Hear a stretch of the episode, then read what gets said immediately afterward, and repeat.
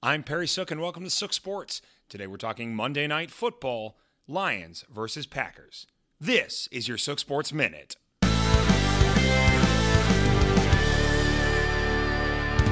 Go, Pack, go. Aaron Rodgers may say you shouldn't read too much into one game, but he might be okay with you giving a closer look at this one, as the Packers earn their first win of the season on Monday Night Football 35 to 17. While the Jared Goff led Lions held their own and even led at the end of the first half, an offensive shutdown and injury to an already youthful defensive backfield seemed too much for Detroit to overcome. The Packers claimed their first lead of the season on the opening drive of the second half with a catch by Robert Tonyan.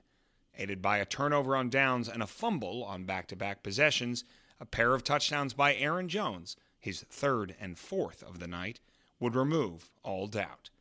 While 1 and 1 is far from the goal of the Packers this year, it's safe to say that for this week they can relax. This is your Sook Sports Minute.